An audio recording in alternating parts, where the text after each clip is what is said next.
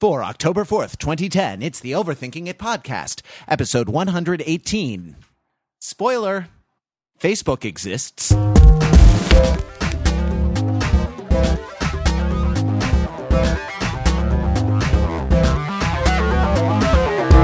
To the Overthinking It podcast, where we subject the popular culture to a level of scrutiny it probably doesn't deserve. From the left coast, the bleeding edge of America, though not the first place uh, to get the Facebook.com. That was Harvard. uh, I am your host, Matthew Wrather, here with the panel to overthink the film uh, The Social Network, written by Aaron Sorkin and, and also featuring Aaron Sorkin as, as, uh, as like an advertiser or something like that, and uh, directed by David Fincher of uh, Fight Club and Seven and uh, many other many other movies. Uh, David Fincher, well known for his CGI, and this movie had some of the best CGI uh, breath condensation uh, that I've ever seen. Was that Titanic breath? Were they using the Titanic breath? Because they used the Titanic breath in Fight Club. David Fincher did. It's the same breath from Titanic. Yeah. but that, well, they that they definitely used it in uh, in the social network because that was not real. Anyway, uh, I'm here with the, I'm here with the panel. Let's uh, jump right in. Favorite social network question of the week: What is your favorite social network? Uh, hey, uh, recurring recurring guest. If we were a sitcom, she would be a recurring character. Uh, it's Natalie Baseman.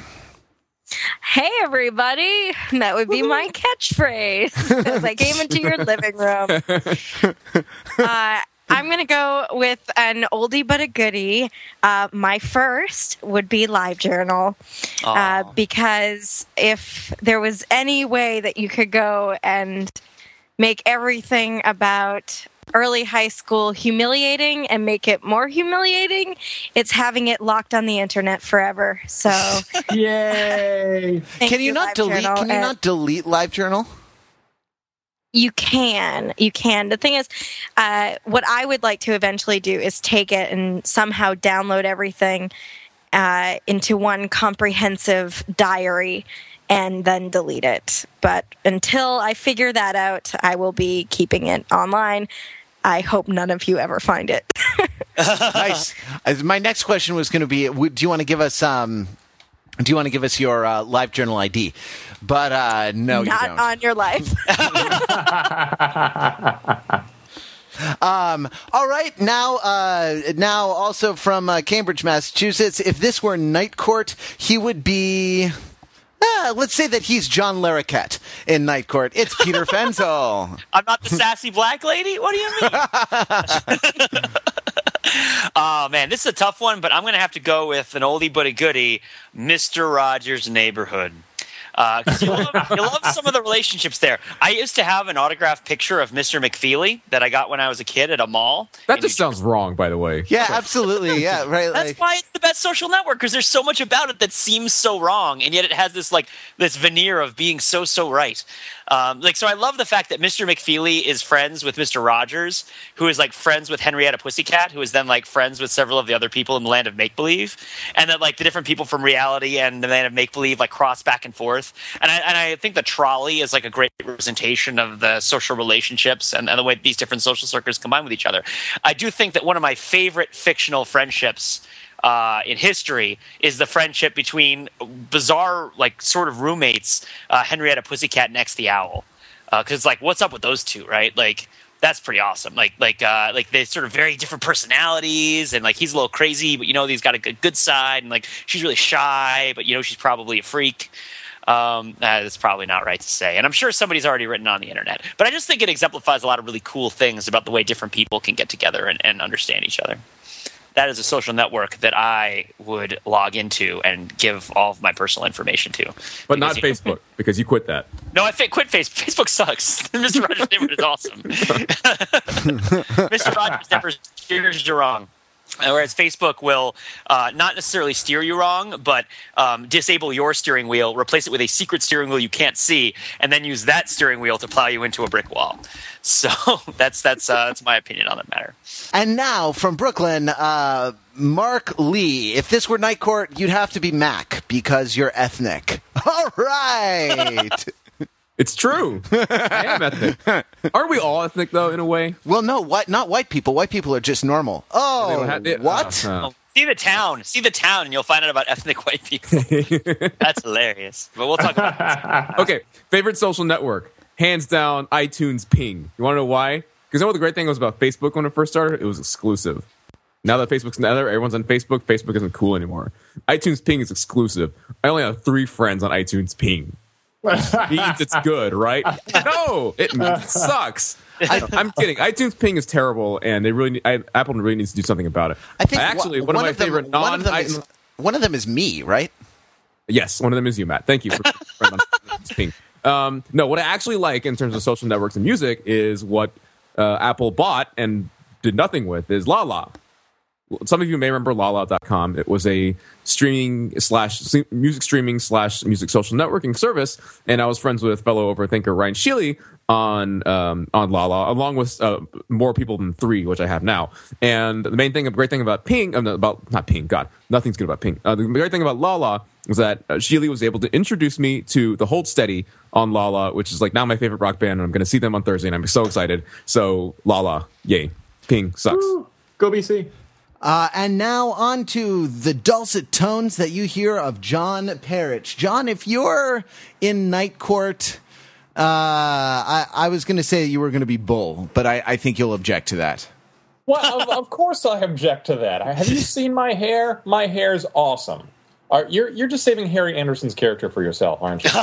I guess I am. Yeah, that is that is kind of the prerogative of assigning assigning all the sitcom characters. Okay, I'll be Bull. You can be uh, you can be Harry Anderson's character. Uh, do you have a deep seated love of Mel Torme? No, actually, but I'm going to keep going anyway. All right. So my favorite my favorite social network uh, is so old school that you can't even find a lot of information about it on Google. Like it, googling it will not yield a lot of useful results. I'm talking, of course, about the legendary Forum 2000, which was I know it was a future. it was a the future.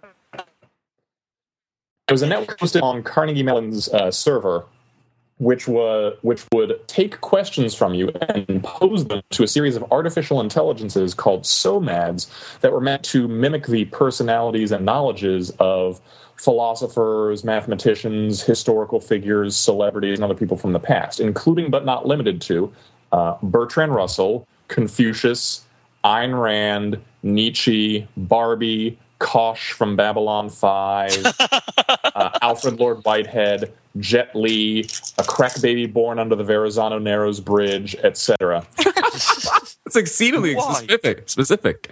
This is Now, now, as it as it turns out, of course, the, the conceit of this is was you know these weren't actually artificial intelligences; they were Carnegie Mellon you know computer science students who had some time on their hands, put this website together, forum2000.org, and would just answer questions that people had in the the personalities and guises of these of these philosophers and historical figures. But what made it that a they were all really funny, and b the answers were all pretty much in a consistent tone with the people they were speaking as. So Nietzsche's answers sounded like the sort of things Nietzsche would say if they weren't actual Nietzsche quotes. Shakespeare sounded like Shakespeare. Howard Stern's answers sounded like sounded like Howard Stern, etc.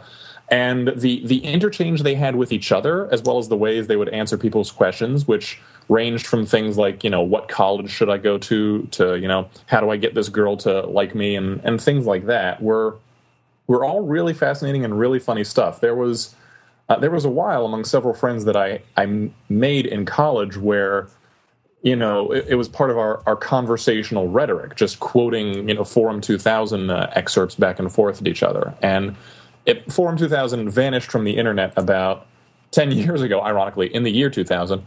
And it, it did not outlast the year for which it was named. Uh, briefly resurged as Forum 3000, vanished again, and now there's and, and now there's there's really there's really nothing like it and really it's it's just a for me it's just been a long bitter search for any sort of social network that will replace that and uh, to this point everything is lacking Uh, all right. Well, then I uh, go to myself. Um, my favorite social network is the Parent Teacher Association because those mothers get stuff done.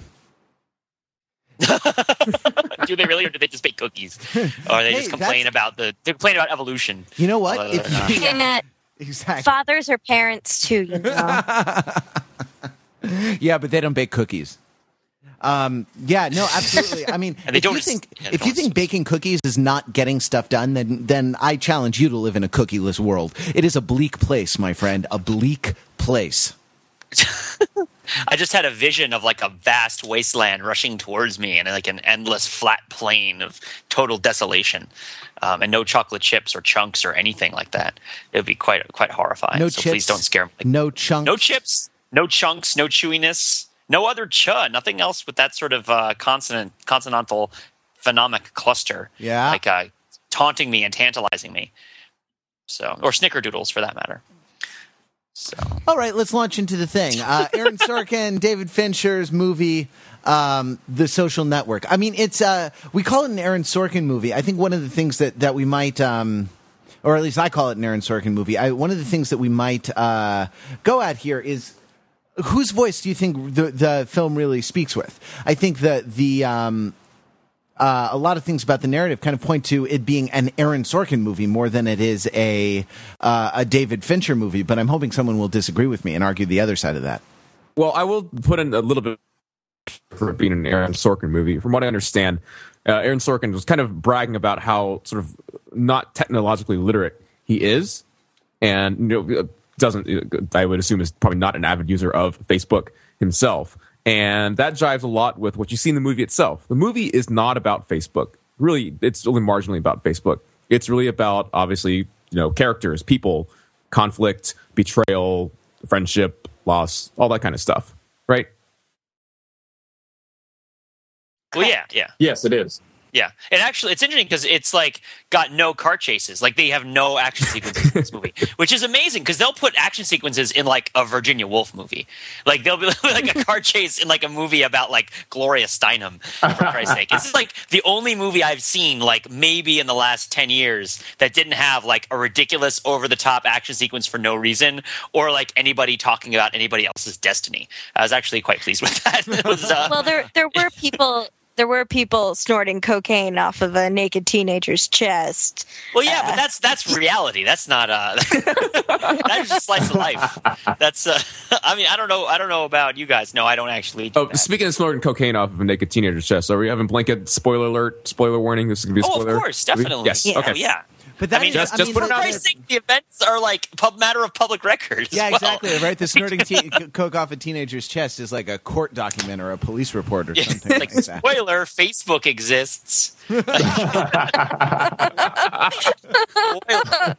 If you go to facebook.com, you'll find all the spoilers for the social network movie. So you don't want to do that.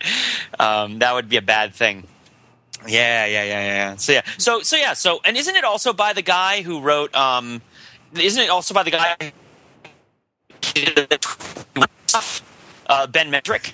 Um, he he wrote the the book about the. Uh, I think he wrote a book about this, and he wrote a book about the um, MIT kids that got turned into the movie Twenty One, which was that huge travesty where they replaced all the Asian boys with hot white girls and boys. Right. Um, yeah, yeah, yeah, yeah. And so, I mean, I'm I'm looking at his IMDb page now.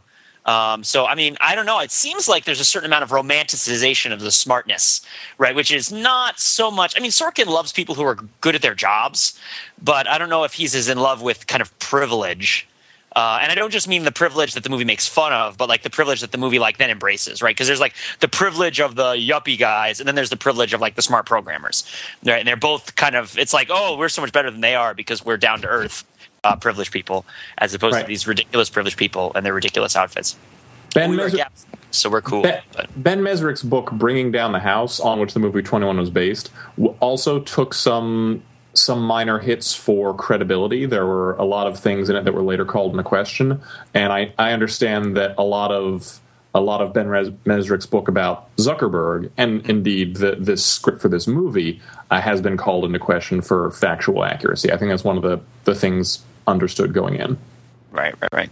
So, I mean, I guess, I mean, it definitely feels like a Sorkin movie because, like, I got the Sorkin headache about 25 minutes in, which I get whenever I have long, uninterrupted stretches of Sorkin dialogue that have, like, very little plot motivating them or anything that, like, keeps me interested. Um, so, I mean, the movie definitely picked up steam, but, like, for the first part of it, I'm just sort of like, all right, they're at college and they're talking like they've planned all this ahead of time. Nobody talks like. Um, they're like talking like they stick the landing. Like every conversation ends with like just the perfect line. Um, I mean, like, honestly, Pete, though, do you do you prefer the the gibberish that that pa- the the stilted gibberish that passes as movie dialogue in other movies? That's more typical these days. I just I just prefer when it's being said by a cute and spunky Sabrina Lloyd. Uh, I miss Sports Night. That's one of the, every time I hear Sorkin dialogue, I think Sports Night because I wasn't a big West Wing watcher. Um, but no, I mean I think that it is really good. It's good dialogue. It's well crafted. I think it's like you Sorkin dialogue belongs in the history books next to the well made play, right next to like these sort of conventions of drama that work from an emotional standpoint and intellectual standpoint, but um, aspire to a level of representationalism that is. Uh, that they're trying to convince us of like oh this is Mm-hmm. it's it feels realer than the kind of dialogue that we're hearing today but it's not so much realer as something new that's been invented right Uh, right. i like He- he's not. I- yep I think that the that the Sorkin feeling of it, that dialogue, the craftedness of it, fits in so well with the theme of the film and the theme of the book and, and what Ben Mezrich goes for. You know, he's taking these institutions, Harvard, MIT, rowing, and, and things that are not in everyone's lives that that you only kind of see passing by and he makes them into the worlds that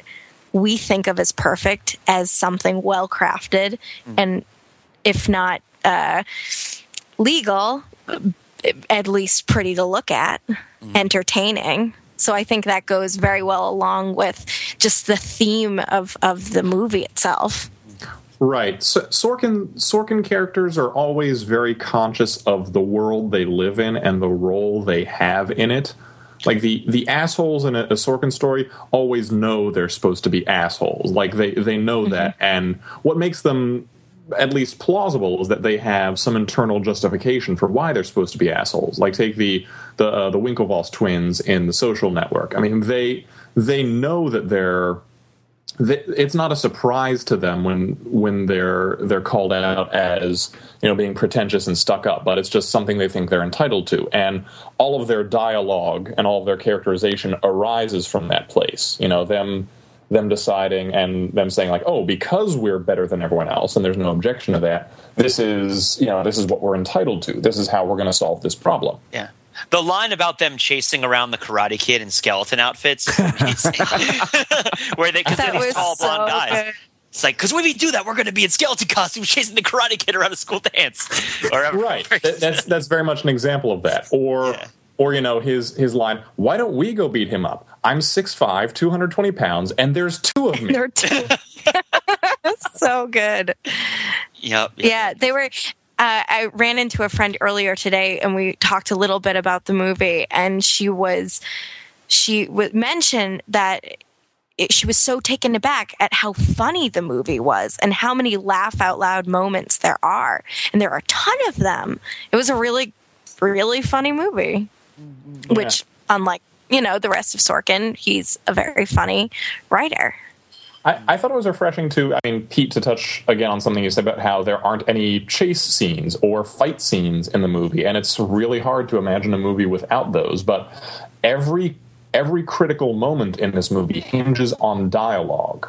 It hinges on two people every every moment of dramatic tension where you know two characters enter a scene and they have to exit by opposite paths and maybe one person will get there maybe they'll both get there hinges on dialogue, hinges on what's being revealed through conversation and emotion. And that's, as you say, almost unheard of in a in a modern, you know, major studio sub- notionally four quadrant movie. Yeah. Well, there, there on, are definitely. Oh, so go uh, ahead. Sorry, no, you finish up, Pete. Oh, I was just gonna say, like that, and then like on top of this, there are some moments where it feels like a David Fincher movie, but they're kind of few and far between, right? Like, when, the, uh, the like one, when they're they're breathing out the condensing water vapor. Yeah, they're using the same special effects that they used in Fight Club 10, 11 years ago. Yeah, uh, but um, yeah, but also I think the scene where uh, Zuckerberg is running through Harvard Yard and is surrounded by all these people who are talking to each other, and he has this like very compact, um, like sort of isolated, uh, sort of his his representation on the screen is like very compact and isolated, and his motion is very automatic in the sense of it being like a machine. Yeah. Um, and it, the Trent Reznor music is really building up. You know, there's this weird, there's a lot of this weird music in the thing. These moments, the the sort of moments and and uh, feeling around Zucker, Zuckerberg of like intense alienation. Like which is not really acknowledged in the dialogue as much as it is in the way that the film is composed. Um, is definitely Fincher's hallmark, but he doesn't really overwhelm the movie's viewpoint with it. It just sort of exists in certain moments, and of course, the nonlinearity of like the the shooting and the way that it jumps back and forth in time in certain places feels more Fincherish. But that's um, you know, Pete, you'd you'd uh, you need to see The West Wing because there mm. there are a lot of those. Um, there are a lot of those uh, uh, moments in the West Wing where where there will be a unity of time imposed by a framing device that that then moves by flashback. Mm, that, mm, okay. I mean, does that does that make sense? yeah, no, of course that, that totally makes sense. That totally makes sense. Too, so I mean, these felt like West Wing flashbacks. Yeah, uh, they, yeah, yeah, in a sense, they sort that, of felt like Fight Club flashbacks too. So it's kind of interesting that they kind of come together, and uh, or if they don't come together, maybe I'm just trying to infer something that's not there. Now let's um, let's talk about it. I, I, think even despite the, the lack of any female characters to speak of in it uh, that are not you know I don't know either too good for you girlfriends or crazy girlfriends or just sex toys. The um, uh, uh, all four quadrants were in my uh, uh, were in my screening in my full you know Sunday afternoon screening in uh, in L.A. So it mm. was. Um, I mean, I, I think the word of mouth has been really really good on this movie, and there were there were actual honest to god thirteen year olds uh, behind me making obnoxious comments, you know, through the whole yeah. through the whole movie. Um, stupid obnoxious comments, which I appreciate because I have uh, um, I have I have I have great affection for that time of life, and uh, and you know comebacks as witty as "No, you aren't," or "That's stupid." You know, uh, especially the, the, the guy the guy next to me when I saw it was actually snapping his fingers at at comments that he thought were really funny, like in the sense that someone might go, "Oh snap!" Except he was literally snapping. So either in that sense, or in, or in, the sense that you might applaud at a jazz concert. I'm not sure which affectation he was going for, but it was one of those. Are you sure he didn't have Lou Gehrig's disease and was whispering to the person next to him? Uh, no, I actually, I actually saw. Oh, too, too John, basically, what you're saying is you would have preferred if everyone in the movie theater had a like button they, they could have hit instead of um, Oh man, my favorite. What were some of your favorite like internal Facebook references in the movie? Because the movie had a lot of jokes that were references to Facebook. Like, I, will I mean, I'll, I'll tell you. I'll, I'll, you guys go first, and I'll tell you mine after you guys have said some of yours. Because I mean, I thought there were definitely a lot of like sideways uh, comments about it. Well, Anybody? I mean, the, the, the, relationship status thing was less sideways and more very obviously overt and direct part of it. Yeah, uh, yeah, yeah. But uh, just you know, the the few references to it spoke volumes to the outsized importance of the Facebook relationship status mm. in real life and the drama associated with it. When do you change it? When is it appropriate to? And you know, the sort of the, the signal that that sends out. Mm. Any any other favorite references that they thought were made to Facebook stuff and like the dialogue and things like that? Because I want to I want to share mine because I felt like just, it was just share cool. Just go ahead. Go ahead. Oh, okay. So, do you notice that in the entire movie there's this weird running theme that everybody really really cares about what happens to farm animals? Like, did anybody else pick up on oh. that? How like the movie's basically playing Farmville for in certain scenes where it's, it's like, uh, yeah, it's like, oh, farm. He says at the end, oh, farm animals. It's like the, one of the last things that's said in the movie. that was like really, really clever. I, that thought crossed my mind. I didn't know. I couldn't decide for myself if that was a, a direct reference to Farmville, that awful Facebook game or not? you're saying you're you're pretty sure it was. I, I mean, I feel like if it wasn't, then it's a lucky it's a lucky accident. I don't know, Pete. You haven't you quit Facebook. You haven't been on there a while. Things have changed there. You know. Oh, really? Do people not play Farmville anymore? Uh, no, sure. they, they they still play Farmville. Oh, okay. Well, there you go. Oh man, I like it how the guy has the chicken in the crate, like with him while he's having the conversation with people. That's great.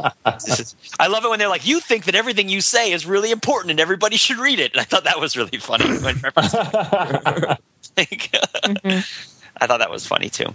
But, but getting getting back to the the female roles for a second, I, I thinking about the movie in retrospect. I saw it last night.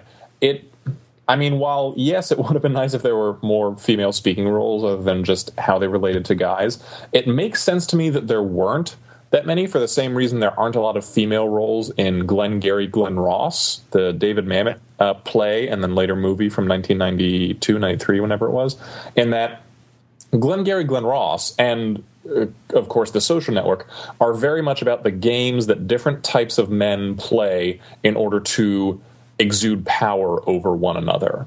And you know, you have uh, you have uh, Mark Zuckerberg, who you know exudes power by just being relentlessly devoted to doing one thing perfectly and sort of cravenly weaseling his way around other people's objections and hoping they don't catch him.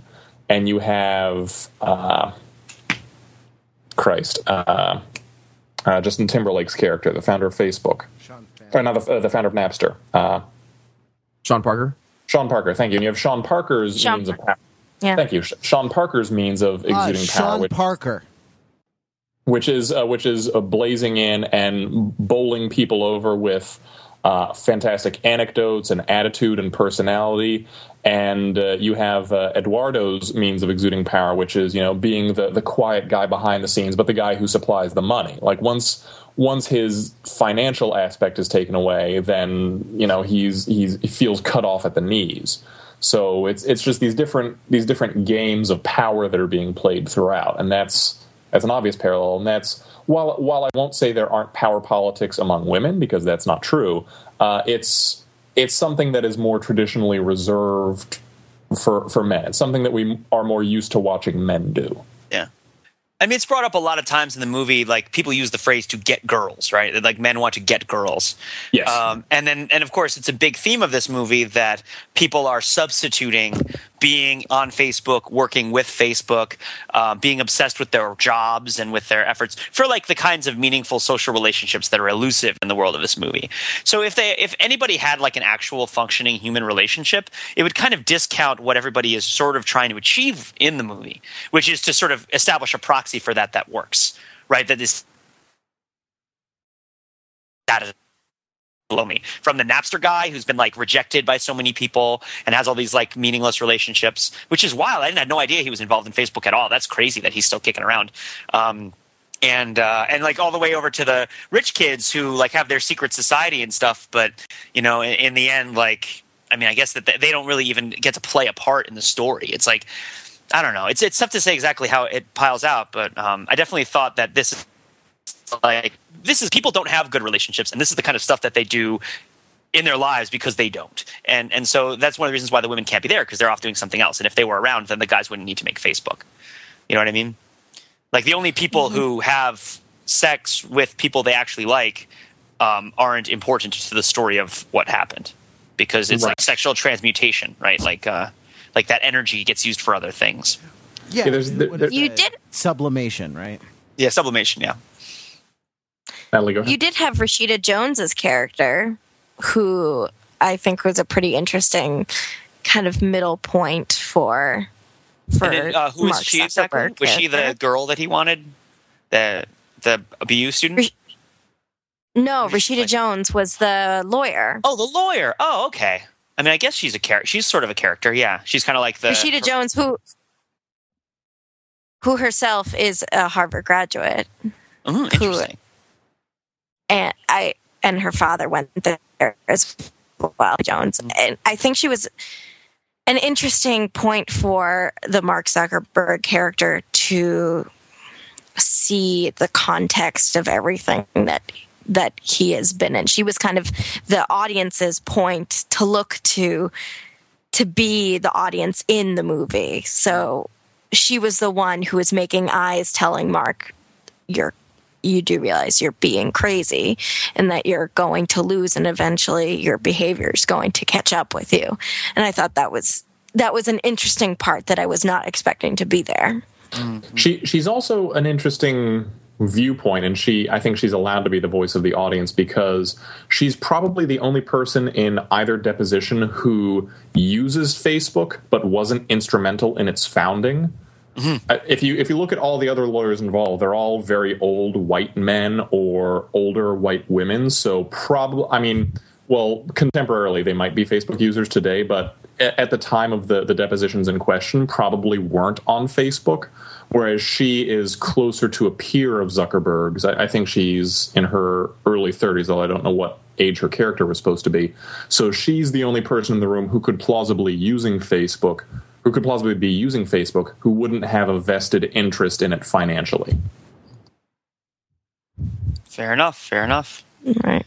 and also, he can't be with her, right? Because he can't be with her because he's got the whole Midas thing. It's like, oh, you've got so much money and power, but you can't touch your family or they'll die because they'll turn to gold. All this. So we talked about Harvard uh, a little bit. I mean, it's no secret that the um, the uh, uh, most of the overthinking it writers were, you know, classmates at a uh, at a rival uh, uh, Ivy League institution of higher. higher And our movie got Joshua Jackson, so there. Our movie got a direct to video sequel. Is this movie going to have a direct to video sequel? I don't think so. I hope it's a really sketchy movie about the founding of MySpace. That would be hilarious. it's like, It did- we need to make make, a site where I can see the booty shaking of his lady. They, someone did make a, a parody movie trailer. Uh, called, Oh, that was so good. Oh, that was so good. Network. Yeah, it's totally what you're seeing. It's called the video website, right? About the founding of YouTube.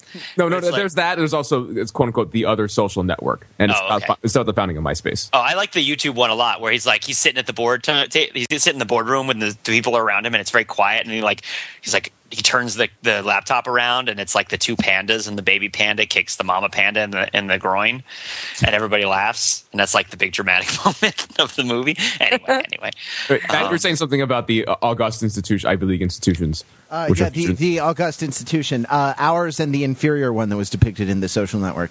So, um, we went to Yale. The movie's about Harvard. Come on, for Christ's sake. anyway, continue. you know the push. what uh, what this- did you think Sorry, of I shouldn't curse. So, let's be nice. Let's be inviting to people. You were using the Lord's name in vain. You were cursing. Let's be. All right, all we'll, right. we'll act you. Sorry, continue. Well, I'm not sure. What do you think of the of the depiction of of uh, of Harvard in the um, in the film? I thought it was very interesting, uh, and I will expand on that. Um, I uh, work at Harvard as an employee, be careful, man. We don't want you to get you in so trouble. I know, I know. I can't do too much uh, getting in trouble, but my job did have me on the phone talking to the actual Divya Narendra uh, last week, which was kind of really cool, especially seeing this movie. Uh, but um, Harvard has so many parts to it. It is a huge institution.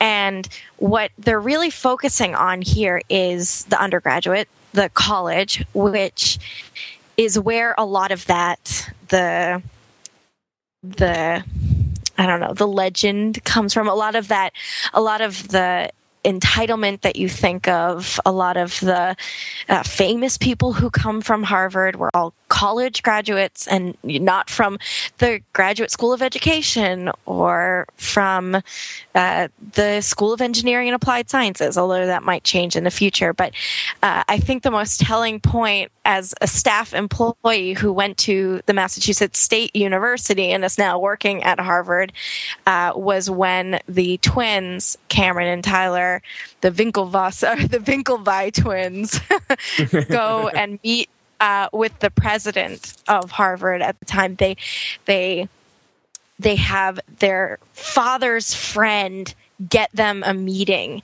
at the president's office with the president and he laughs in their face and tells them to go away and I, it was kind of sweet redemption of like you stupid entitled undergraduates uh, this place is much more than that. And it i i don't know i really like that because it was uh, or at least i thought it showed the dichotomy between this small sect of 4,000 kids who are running around, who are 18 to 21 years old, who are literally playing with millions of dollars between them and have the world ahead of them, and then the rest of the world. Right. Well, it's not just it's not just that four thousand that sliver of the four thousand of the what the twenty some odd thousand students at Harvard.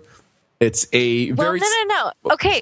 Well, I'm. it's a small. I make want to say is that there's a small point sliver of of of life at Harvard, which is represented there. The whole finals club business and all that kind of stuff. Right. And, and that's even a very small sliver of that small sliver because if the finals club, even in the first segment of the movie, they have the finals club going against, the, you know, the nerds and everyone else in the dormitories who aren't at the finals clubs. And it's, uh, it, so I, and from people that I know and just in who are just random graduate students at Harvard. The college is just it places you in such a different perspective than everything else, which is probably the same at a few other universities. But here, I think it showed it was showing undergrad, the college, on such a magnified level as that. Well, I think it's it's interesting that you talk about you know the the Winklevoss twins being rebuked by the president of the university for claiming privilege because the university president doing the rebuking was Larry Summers, who in 2005 came under a bit of a cloud for some uh, some remarks that he made during a uh, during a conference on diversifying, you know, the science and engineering workforce, where where he made he made some comments about you know the the various reasons that there were discrepancies between you know the male and female ratio in the science and engineering positions.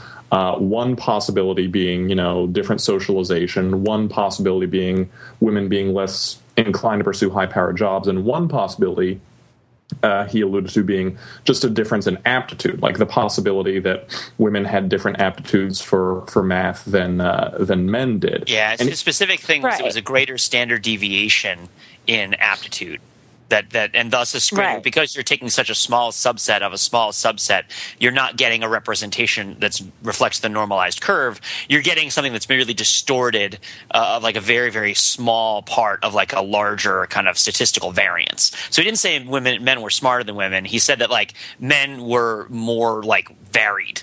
And thus because we only want this like very very very specific subset then we're going to get more men because there's going to be more of them that we want. But he's also kind of a little bit socially awkward Larry Summers, and yeah. he's not very like like good at saying things.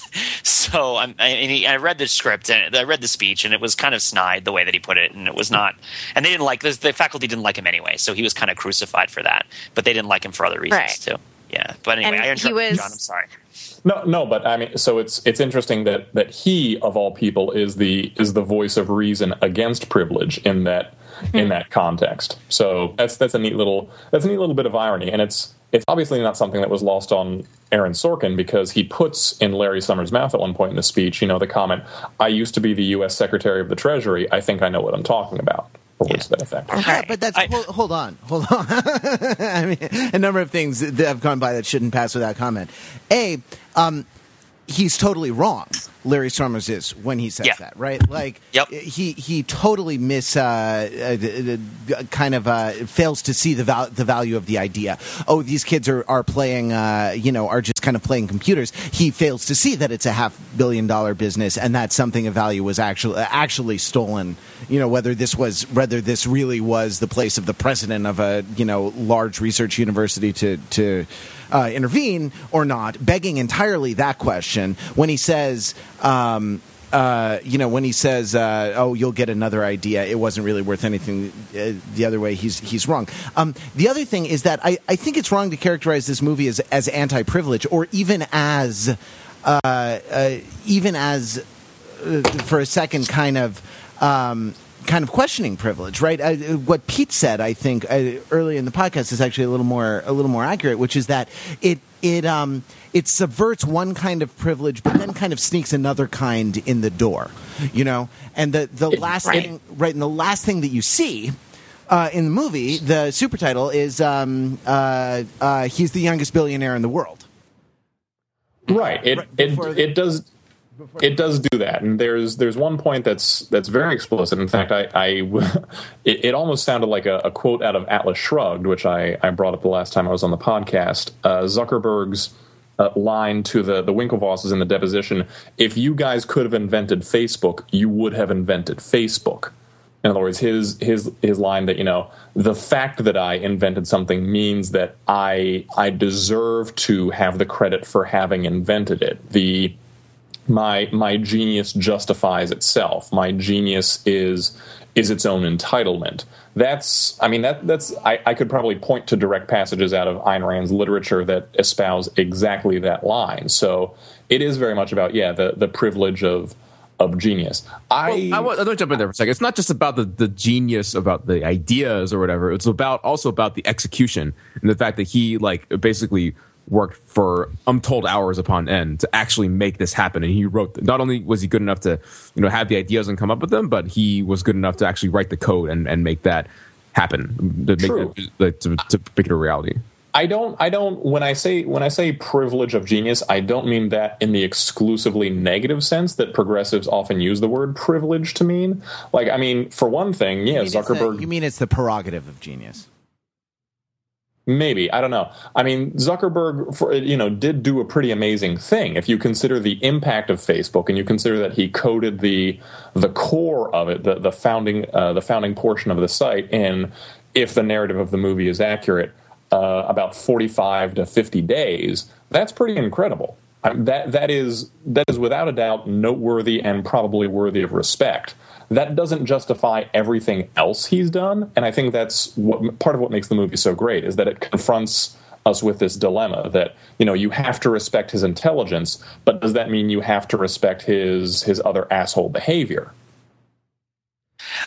I, I think one of the themes in the movie when we're talking about privilege and we're talking about Harvard, right? And we're talking about um, the relationship between the social network that is because it's called the movie's called Social Network, right? There's the social network that's that is established on the internet with Facebook supported by the people in California, and then there's the social networks that we see at Harvard, the old school social networks.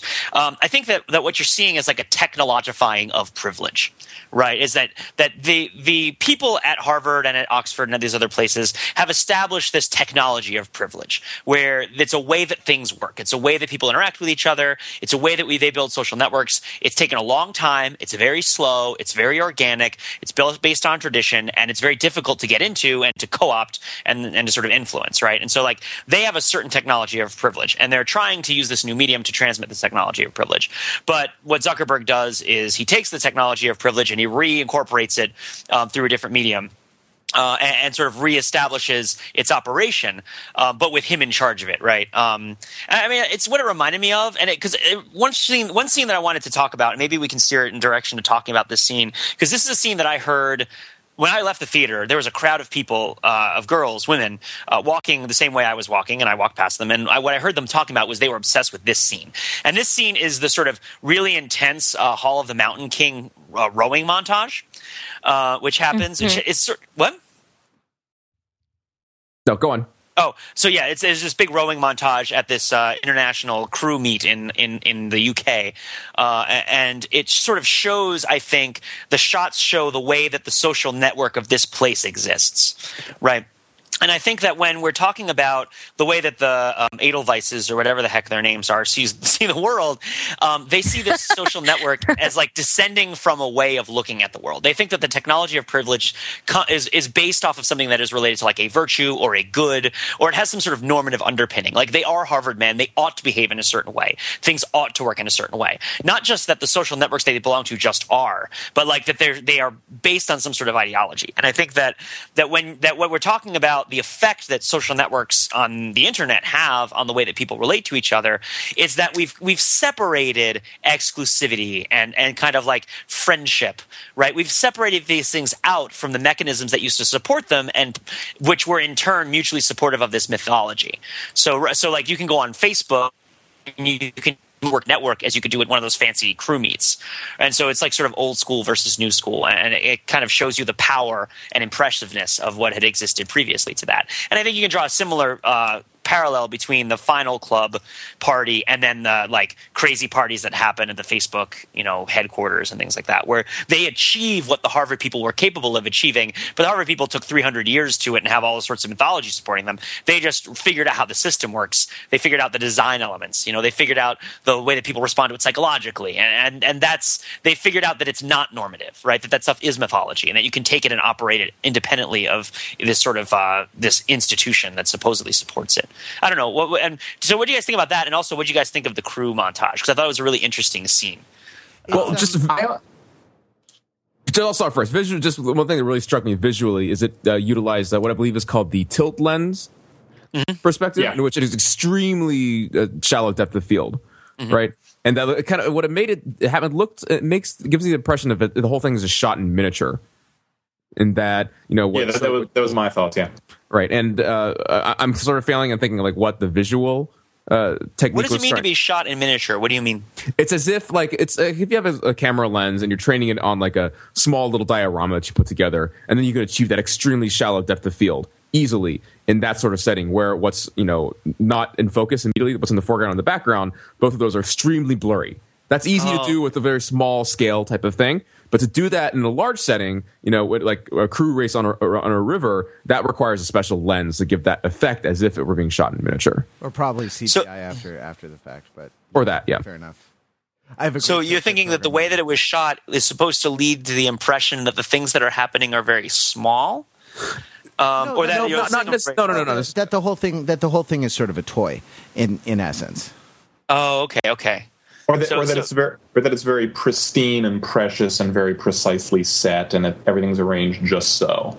Right, right, right, right. As opposed to the everything else, which is not shot in that way, and is thus like what messier or like where where are we going? I'm, I'm not doubting it. I'm just want to see well, what's the next step? Where are we going with this idea? What do you mean? Um, Well, basically, that that it gives us hyper realistic, not hyper realistic, surreal. Maybe is a better word. the The crew race is surreal. It's in this sort of fantasy land, and then which is why it's it's depicted in a different visual style. And what everything else that happens outside that, you know, the huddling around the computers, the partying on campus, that's more realistic or grounded into what you know actually matters for the characters. Yeah, if you consider one of the only other crane shots I can remember in the movie, which is of Zuckerberg walking from apparently the Thirsty Scholar, which is you know which is a bar a little bit away from uh, from Harvard, back to his dorm at Harvard, which almost opens the movie. That's one of the only other crane shots I can remember. You can see other people moving around. You can see cars moving and snow on the ground, etc. Whereas this crane shot of the of the crew event is you can't see other people. You can only see buildings and sort of an obscure detail and the water and the shrubbery, which looks very still and stiffly lit, and it, it looks very artificial. It doesn't look like a place where people live. so is that something that Facebook steals from privilege? Um, so, so like when when when in the first scene of the movie, Zuckerberg says to the girl, the girl says that she's attracted to crew guys, but Zuckerberg asks her if she's ever actually seen a crew guy, and she's sort of ambiguous about her answer, right? Like there's this idea of a crew guy that she doesn't actually see, but like a cowboy, like a fantasy, she's attracted to it. And then the end scene of the movie is Zuckerberg looking on Facebook at a picture of this girl who, in the beginning of the movie, had been right in front of him. And he is attracted to her, but at this point, they're so distant as human beings that you can't really conceive that she's going to like friend him and they're going to be together, right? Like she, she has become this fantasy. She's become this thing that she doesn't, that he can't see, right? That, that he sort of like believes is out there. Uh, and, and then is this idea of this sort of, uh, th- this this crew scene I felt like was really in response to that line very early in the movie, where it's like, what does a crew guy look like? Like this is the scene where we show you what a crew guy looks like, and this is the thing that has sort of tormented Zuckerberg for most of the movie, right? Is that like this this idea of this other guy that he isn't and he can't be and that he aspires to be, um, but at the same time, when it's communicated to you, it's communicated to you in this way that makes it seem like sort of crafted and almost creates this sense of disjuncture between your experience and their experience, right? And- And, and so, like, and is that similar? Is the experience of watching a crew scene similar to the experience of being somebody, to being somebody's friend on Facebook? Because there's this intermediary that, that's created. I don't know. What, what are you thinking? Well, in in a way, in a way, Zuckerberg is already present in that scene because after the the Winklevosses lose the race and they're mingling afterward, uh, one of one of their father's friends comes up and says, "Oh, my daughter was just telling me she's seen the results of the race on Facebook because we have it at Oxford now." Ah, so you know, the Winklevosses think they can retreat back to their world of exclusivity, but Facebook is already already creeping into there. And then, of course, you know they're completely taken out of their zone. They have to go in the next room, look it up on Facebook, and then and that's the point where all three of them finally agree to file the lawsuit. Well, it, right, and what happens? I mean, what Perhaps that happens? people might have taken that have gone tagged. I'm sorry, say ahead. that again, Pete. Oh, I said. uh, So, are they really close shots, like examples of photos that people would have taken from the scene that have been like tagged? Is it like the Facebookization of the experience that that the eye of the camera has become the eye of Facebook, which is like peering in on people's lives and making them public in the in these sort of like distance ways that don't resemble uh, or the organic experience of an individual meeting another individual, Sort of. Right. IRL. Up to that up to that point, it, it, seems, at least in the narrative of the movie, I don't know about the real lawsuit that this is based on, but it seems like the Winklevosses would be okay with never hearing about Facebook again and just going back to their lives of crew competitions, rowing for the Olympic team, maybe going to work for their father's business in a few years, making, you know, six-figure salaries and just forgetting about this eventually, but Facebook keeps intruding on their lives and reminding them of this missed financial opportunity. Wrather, were you saying something? Well, yeah. I mean, I, I have been kind of thinking about that. Uh, we we brought up the kind of the tilt shift effect on the establishing shots of the British. Uh, uh, the British race, and you know, it uh, tilt shift photography has the effect of making real real locations look like a model. That is to say, mm-hmm. making uh, making uh, quote unquote real life look like a constructed thing. And I think that I mean I think that the larger point is about the constructedness of of social systems, isn't it? Yeah. Um, you, you, know what I mean about the the kind of the ultimate artificiality of.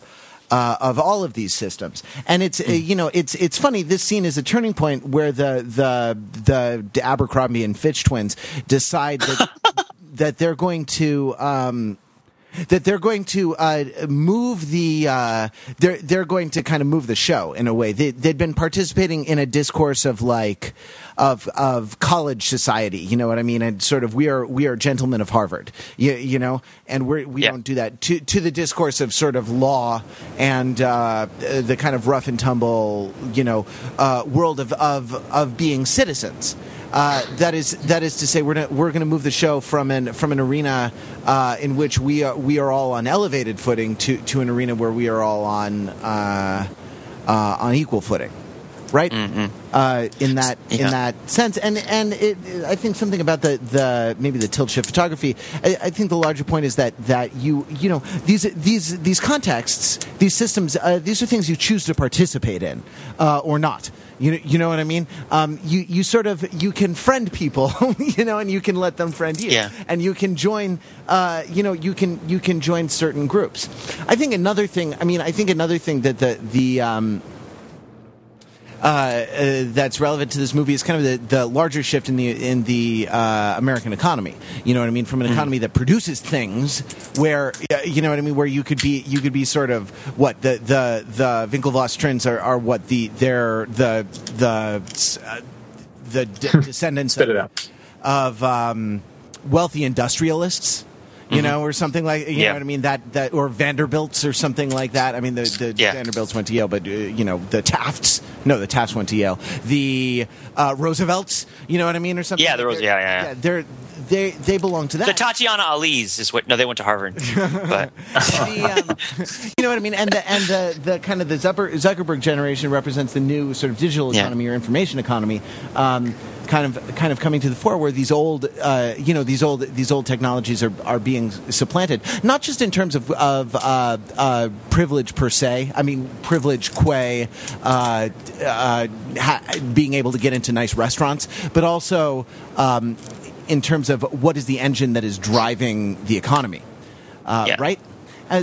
Well it, if we if we look at it in terms of actual economic production, Mark Zuckerberg is the only person in the movie who produces something, namely this website Facebook. Everyone else is just fighting over some degree of financial credit for it. Hence the intellectual property lawsuits or the I don't know what what the Eduardo lawsuit would would be, but probably something similar, like you know the the proper dissolution of a business partnership or something along those lines.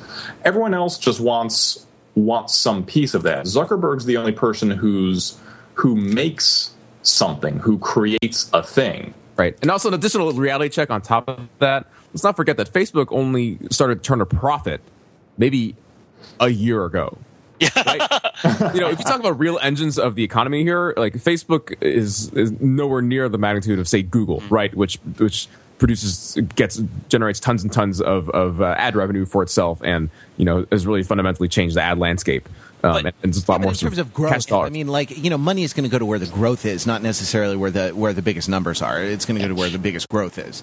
And that yeah. i mean in terms of growth facebook has had this kind of stratospheric uh, ascent. That's a terrible metaphor. Has had this kind of meteoric uh, ascent, and and you know to continue that terrible metaphor, they may burn out as does a meteor when it hits the hits the atmosphere. But it, you know that's that that's where the growth the growth has been. We also see we see other people build build something, uh, build things, code things, you know, do PR, uh, contribute to this uh, uh, to this project. I mean, I guess I guess Mark Zuckerberg is the only person who originates something, um, uh, and that's I mean that But- is that actually is played up for a lot. So this is a kind of great man uh, great man theory of of modern history uh, kind of movie, rather than being the the um, what is more likely the case, which is that circumstances were just probably right uh, at that time for something like this to emerge, and this just happens to be the one that emerged and uh, caught fire. It was well I executed.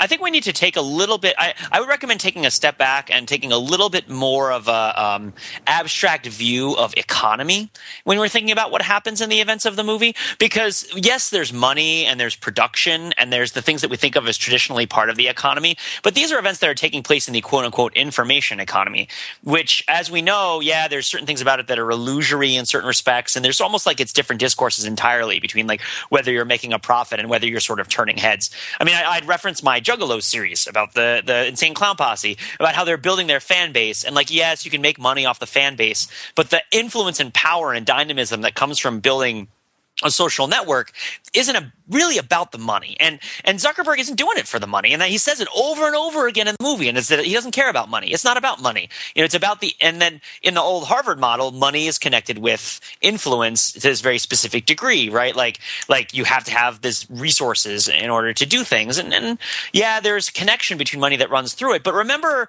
the monologue that Justin Timberlake delivers about it right? Or no, it's not monologue but it's like the scene the Uncle Ben scene in the car or whatever it is where Justin Timberlake is talking about how he uh, changed the record industry. Like he destroyed the record industry single handedly. Napster changed the world. And and think about that model for affecting the economy, right? Because he's right. Like Napster. Na- once Napster was out of the bottle, like things were not going to go back, and all the fighting the RIAA has done about the copyrights and all the little old ladies they sued, none of it is going to change the fact that Napster ended the record companies as they existed previously. Like that, that was what happened. Now we can say that doesn't produce anything, but at the same time, like, well, what is normative about increasing a particular statistic, right? Like, oh, GDP going from a smaller number to a bigger number is something that matters. That's production. Like the word production is that this is what matters. But there's, there's production, there's creative destruction, there's the different operations of affecting the, the sort of social forces that shape the way that we contextualize the world. That's a good point, Um, Pete. And and yeah. what we look at it basically is like what Sean Parker and Mark, both Mark, Sean Parker and Mark Zuckerberg see themselves as are these agents of chaos or these no, that's not the right right word exactly. They are disruptive forces, fundamentally disruptive forces, and they see disruption in the current in the status quo as as them producing value as a good product Yeah, that they're creating. He's he's trying really hard to be an asshole. Like that's what sh- that's what uh, Rashida Jones says to him at the end of the movie. Like that's what he's trying to do. He's not succeeding at it, but he's like trying. He's he's actually building something when really he just wants to mess with people. Um, Right. one of one of one of my favorite historical economists, Joseph Schumpeter, who uh, you you allude to it, Fenzel, when you talk about the notion of creative destruction. Yeah. I mean, that's that's something that Schumpeter popularized. The idea that uh, growth in, in an economy past a certain point necessitates destroying an older monopoly. There will be some entrepreneur or some technological revolution that will unseat the existing monopoly and for any growth to happen the monopoly has to be cut under and you know all the all the stakeholders have to be impoverished all the infrastructure and employees have to find new work and you know it's it's kind of a it's kind of a shame on the personal level because you know if you know people in the record industry or if you know people who you know work in the newspaper industry their their their power base is gradually being eroded away but at the same time there's also this tremendous growth that's coming in in online networks and that's where that's coming from Yeah, definitely, definitely. I mean, it, it's it's sort of like you know you don't want to um, you miss the big picture when you're focusing too much on um, the strictly def- defined agents, right? It's um yeah, exactly yeah yeah like like it's like uh, uh, I was like when I read I was reading in Newsweek they were talking about trying to predict the price of oil. Um, or they were trying to predict the price of food and, and, a bunch of other stuff related to inflation and deflation and talking about that. And they're like, well, the reason that the price of food goes up is because the developing economies need it and that drives demand. And I'm like, yeah, that's one way you can look at it. The other reason, the other reason the price of food goes up is because certain companies build ETFs to manipulate commodity prices. And, and it's like, there is a narrative that you can make that's clean and about production and about the growth of things but like there's also the messy way in which things actually happen uh, in which things are actually done and and they don't always appear they don't appear with the same sort of arrow the same arrow of time and the same sense of progress as they do when we want to teach somebody like the scope of history from a higher level um, mark, mark you had wanted to talk about something right I yeah think. i think this, this is a good thing actually to end, end, the, uh, end our discussion on which is this we, we, we've based our entire conversation, we've talked about sort of you know the, the, Facebook we have in the real world and the Facebook and the events of surrounding Facebook in the movie interchangeably or on the same footing. Basically, we are you know we're, we're talking about these things as if uh, as somewhat as an established fact, but we know obviously very are very aware that a lot of stuff that happens in the movie is fictionalized and um, you know, there's you know, beyond sort of just like the, the typical liberties that someone takes, um, you know, in, in dramatizing a, a true story. A lot of stuff is just plain made up. Like the whole uh, the, the woman, there's a girlfriend at the beginning of the movie, just plain did not exist. In life. it just yeah. it was it was made up for the for the I think maybe just for the movie, not even in the book. But anyway, what I'm getting at here is I'm really curious to think about. Um, how is it that we are going to look back at this 20 years from now? And is is it going to be that people are going to look back and look at this movie as sort of a historical fact and document about this is this is going to become the narrative of how Facebook was was founded. And if so, is that uh, you know necessarily a quote unquote bad thing?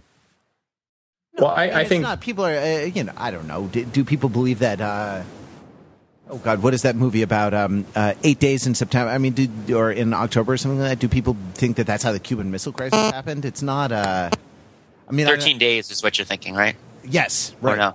Yeah, with Kevin Costner. Yes, with Kevin, which was a pretty good movie. I like that movie. Yeah, right. Um, I mean, yeah, that's sometimes true. People do think probably people probably think Patton is accurate. Right? Yeah, people. Uh, World War II movies are a good example, or people take you know Inherit the Wind as a as a fairly close depiction of the events of the the Scopes trial in Tennessee. Yeah, sure. people see Day of the Dead as like a real, a really historical record of the of the later years of humanity trying to come to terms with a post-zombie world. I people mean, see Gone with the Wind as an accurate dis- depiction of happy slaves singing in cotton fields and people see glory as something that's historic. I mean, but again, that you know, I think that that we I, I, don't want to say we all learned like because all of us have been through academic training but like the stewardship of history I, will say this quickly this is my take on it and i'll say it quickly is i often use the word stewardship when it comes to history right? Uh, because i feel like we have like a moral responsibility to take seriously our ability to mislead ourselves and I think that there are a lot of theorists and, and discussion and people who discuss how history works and understanding of history works who who are of that opinion that like history is only as good as our ability to sort of authoritatively preserve it. And since our collective ability to authoritatively preserve history is so bad, like therefore history is malleable and flexible. And, and I like to think, well, no, I want to aspire to something better than that, even if we can't achieve it. Like we should all be good stewards of history and we should all do our homework and keep things researched. I, I do think that there is a role for the academy, for having a library, for like having people whose job it is to keep track of the records and the primary sources. And yeah, like we don't need the primary sources as much anymore anymore. Like I can go to Wikipedia and write something down. Doesn't necessarily mean it's right. But I think that there still is value in people having some stewardship over things that are actually like as close to true as we can try to believe that they are. And that, well, that's, uh, that's and I think that's count, counterbalanced, Pete, by by the sense because what you're talking about is is um, uh, I'm casting about for words, not elitist, not rarefied, but that's a, that's a specialized view. Whereas there's there's a vulgar view, which is more along the lines of of what the entertainment industry does, which is what are the stories that we wish to tell ourselves about ourselves you know mm-hmm. and that's and that's the that's the continuum it's funny we bring up uh, gone with the wind and inherit the wind and glory and uh, um, you know, Day of the Dead. It's, uh, I mean, it's funny. That, I'm sorry, sorry that last one. Um, it's funny that these are the things that we that we bring up because these are, in in essence, these are our um, uh, stories that we want to tell ourselves about ourselves and, and about where we came from. Uh, the West Wing had this disease, um, had a terminal case of this disease, right? The West the yeah. West Wing wasn't about uh, though I suppose its politics were, you know, w- well to the left of center. Um, the the West Wing was actually a a, uh, a sort of a hopeful fable about our ability to be our best selves under adverse con- conditions at all times. You know, and. Um, yeah, uh, right. Like, and and the, the the real kind of fiction of the West Wing was was not the liberties it took with with actual presidential stuff. Uh, but was the liberties that it took with human nature um, by having you know people from across the political spectrum who were just you know trying to get it done, trying as best they could to you know rise above their petty differences and um, uh, and get it done. And the social Which, of course, we know just doesn't that doesn't happen. Like the world doesn't work that way. People don't rise above their petty differences, unfortunately. I mean, are you- okay. I was I was wondering if you were mocking me. I, I guess sometimes. no, I'm serious. Yeah. I'm sad, but I'm serious. I guess sometimes people do rise above their, So- their petty differences, but I th- it, it tends to happen at a much smaller scale. You know, it Yeah. tends to happen at a much at a, at a much more local um, uh, context than than Yeah. you know national or international politics. I'm sorry. So what you're saying is that you know, face this, this the social network, if it, even though it's not you know quote unquote historically accurate, it succeeds in the way that the West Wing failed, and that it shows people basically succumbing succumbing to their uh, worst instincts, and sort of that be an accurate portrayal of the human condition. I'm not sure. I, I- mean, I'm not sure what, what better. I don't know. I, I'm, I'm, I'm not sure that I grant your grant the premise of the of the suggestion that you make. But uh, sorry. Well, I don't know. It, it tells the story that the world's youngest billionaire is kind of an asshole, which I think is a story a lot of people would like to hear. Yeah.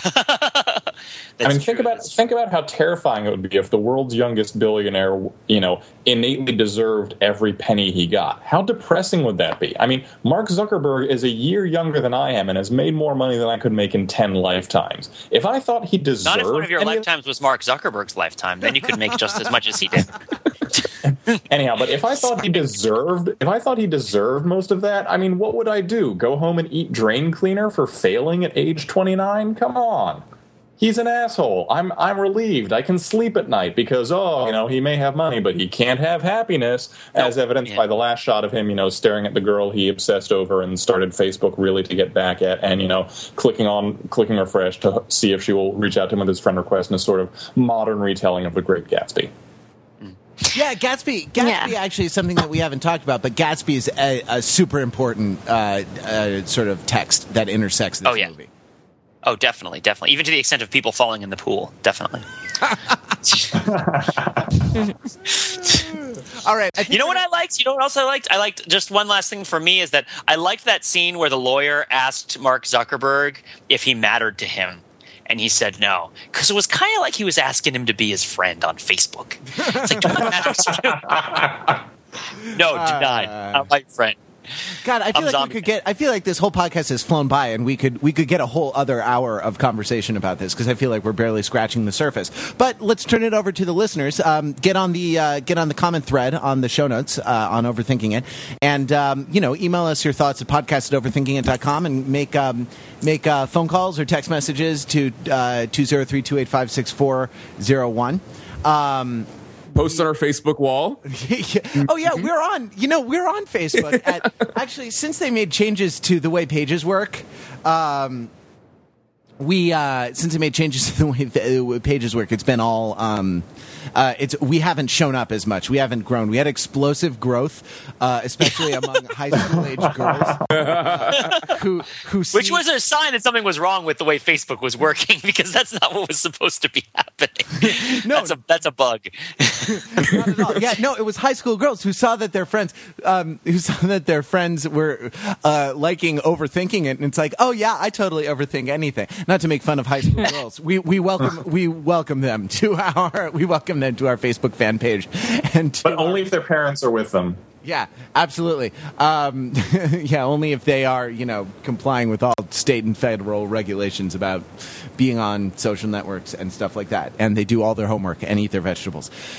Uh, but um, you know, th- so we're on overthinkingit.com slash Facebook. Not that we've figured out exactly what to do. Facebook.com slash overthinking. it. Or- Yeah, we wish it was overthinkingit.com. If you want to use Facebook, go to overthinkingit.com slash Facebook. It's this great site that, we, that we've been working with, and we're going to give them a little boost by showing them up on our on our webpage. Um, it's and then after you're done with that, you can come back and you can read about uh, about juggalos. You can read about juggalos at www.overthinking. Oh, sorry. We got lots of great stuff about that. I stomped on you, Pete. We we uh, we went Skypey for a second, and I stomped on you. And so, sorry. Ah. But no worries, no worries. You It was come back and, and, and read all about juggalos and Dragon Ball Z Yeah. on overthinkingit.com, the site where we subject the popular culture to a level of scrutiny. It Please doesn't Deserve. deserve. These are outtakes. Mark, do yours.